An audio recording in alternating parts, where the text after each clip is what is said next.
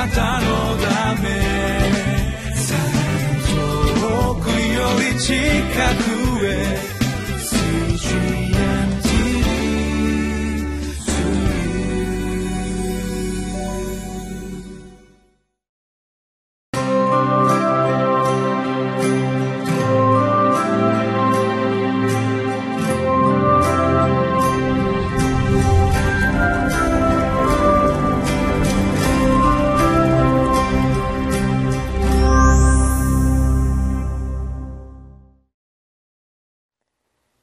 皆さんこんにちは。旧約聖書の預言者のメッセージというのは時には厳しすぎるように聞こえるかも分かりません。しかし歴史に照らし合わせてみるならばそのメッセージが正しいということが分かります。今日もそのことを見ていきましょう。本日の聖書箇所はゼパニア書2章4節から15節です。タイトルは消え去る京大国。最後まで残る民です。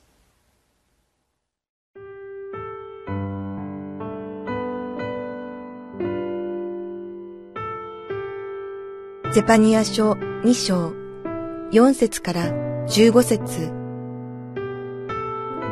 だがガザは捨てられアシュケロンは荒れ果てる。アシュドデは真昼に追い払われエクロンは猫木にされる。ああ、海辺に住む者たち。ケレテ人の国。主の言葉はお前たちに向けられている。ペリシテ人の国、カナン。私はお前を消し去って住む者がいないようにする。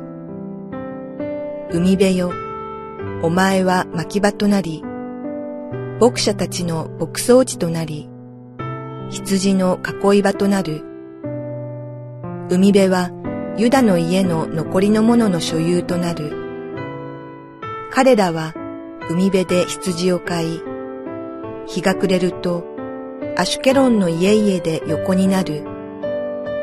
彼らの神、主が彼らを訪れ、彼らの繁栄を元通りにするからだ。私はモアブのそしりとアモン人の罵りを聞いた。彼らは私の民をそしり、その領土に向かって高ぶった。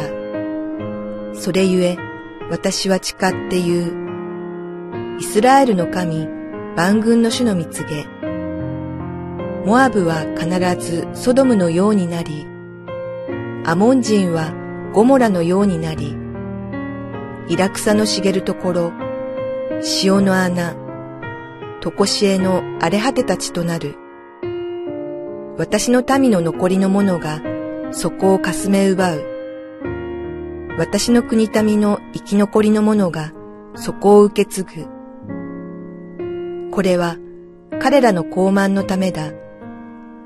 彼らが万軍の主の民をそしり、これに向かって高ぶったからだ。主は彼らを脅かし、地のすべての神々を消し去る。その時、人々は皆、自分のいるところで主を礼拝し、国々のすべての島々も主を礼拝する。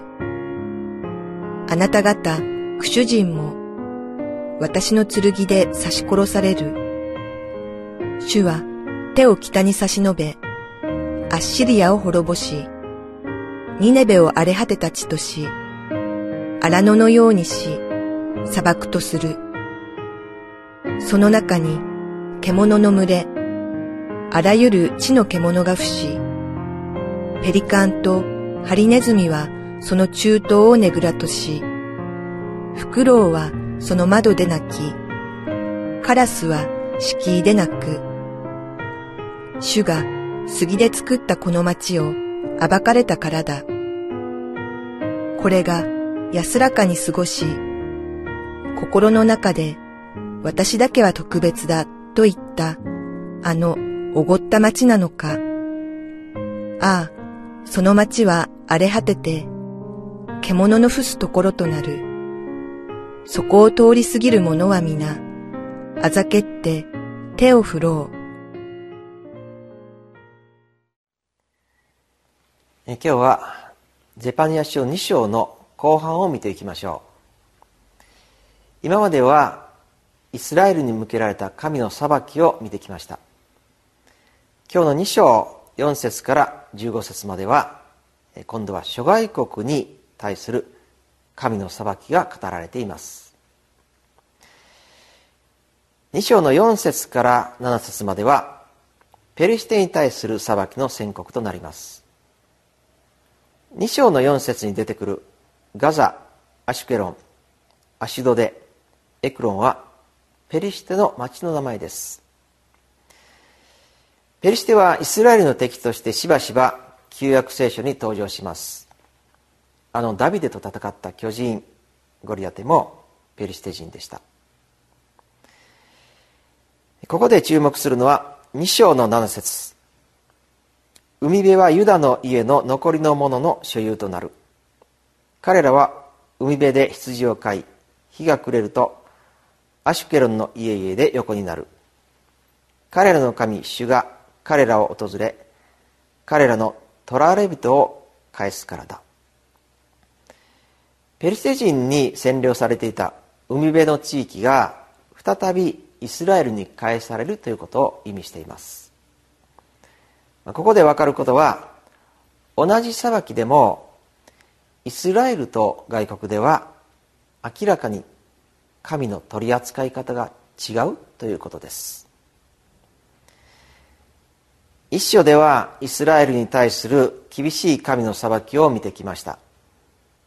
しかし今日の箇所を見るときにイスラエルには再び回復の希望があるということが分かります。その点が諸外国に対する裁きとの決定的な違いではないでしょうか。次に2章の8節から11節ではモアブとアモンに対する裁きです。2章の9節にはこのような表現が出てきます。モアブは必ずソドムのようになりアモン人はゴモラのようになり。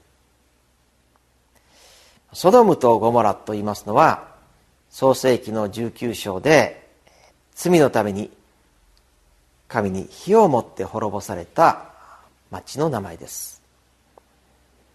ソドムとゴモラの名前というのは当時のイスラエル人ならば誰でも知っていたであろうと思われます。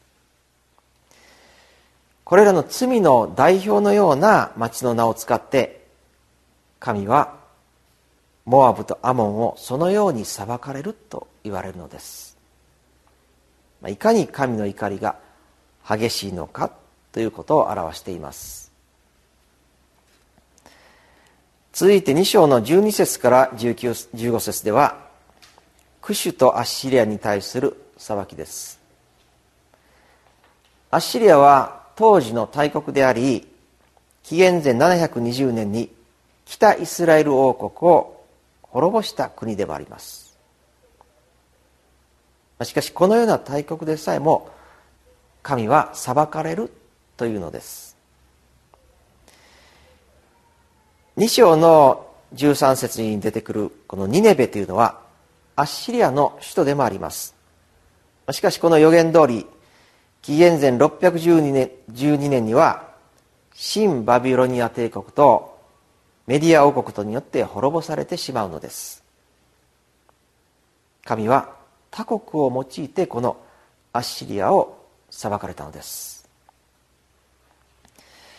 これらのことから言えることがあります。それはまず高ぶった国は神によって低くされるということです。2章の8節。彼らは私の民をそしりその領土に向かって高ぶった。また2章10節。これは彼らの傲慢のためだ。さらに2章15節。これが安らかに過ごし心の中で私だけは特別だといったあのおごった町なのか。高ぶった国というのは誠の神を神とせず偶像を拝み強力な権力また軍事力で他の国々を支配する国のことです。しかしそのような国々はいずれ神様から退けられてしまうのです。そして一旦衰退した国というのはやがて歴史の表舞台から消えてしまいます。それは今までの歴史が証明していることでもあります。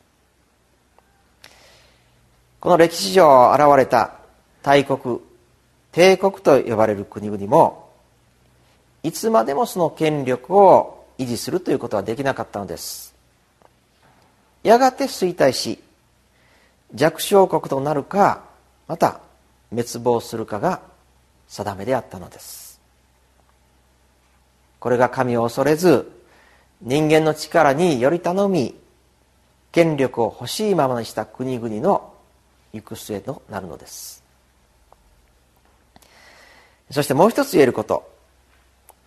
それは同じ裁きを受けてもイスラエルにはまだ望みがあるということです。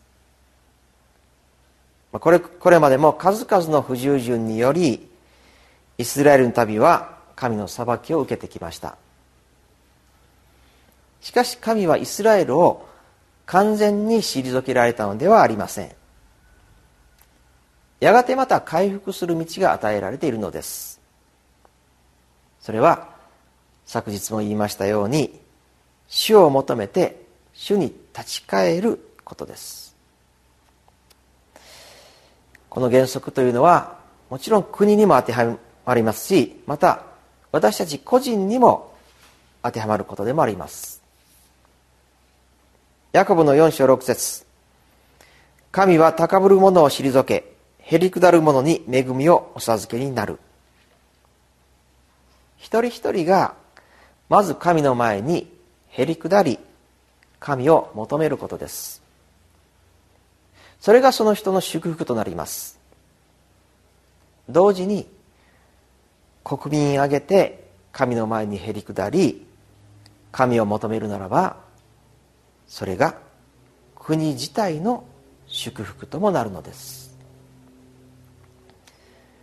私たちもこの国が神の裁きに合わないようにまず私たち自身が神の前にへりくだり神の憐れみを願い求めるものでなければなりません。そして一人一人が主に悔い改めまた取りなしていきましょう。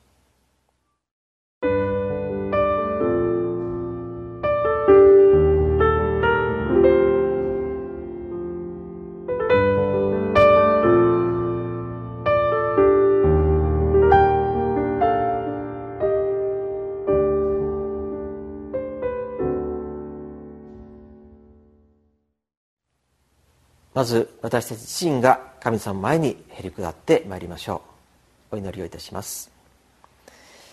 愛するイエス様感謝いたします。あなたは高ぶる者を退けへり下る者に恵みを与えられます。それは国に対してもそうでした。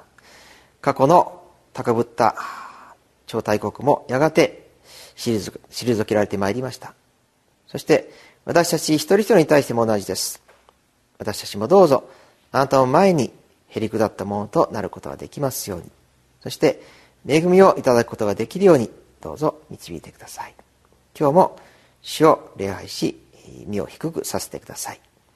主イエスさん皆によって感謝してお祈りいたします。アーメン。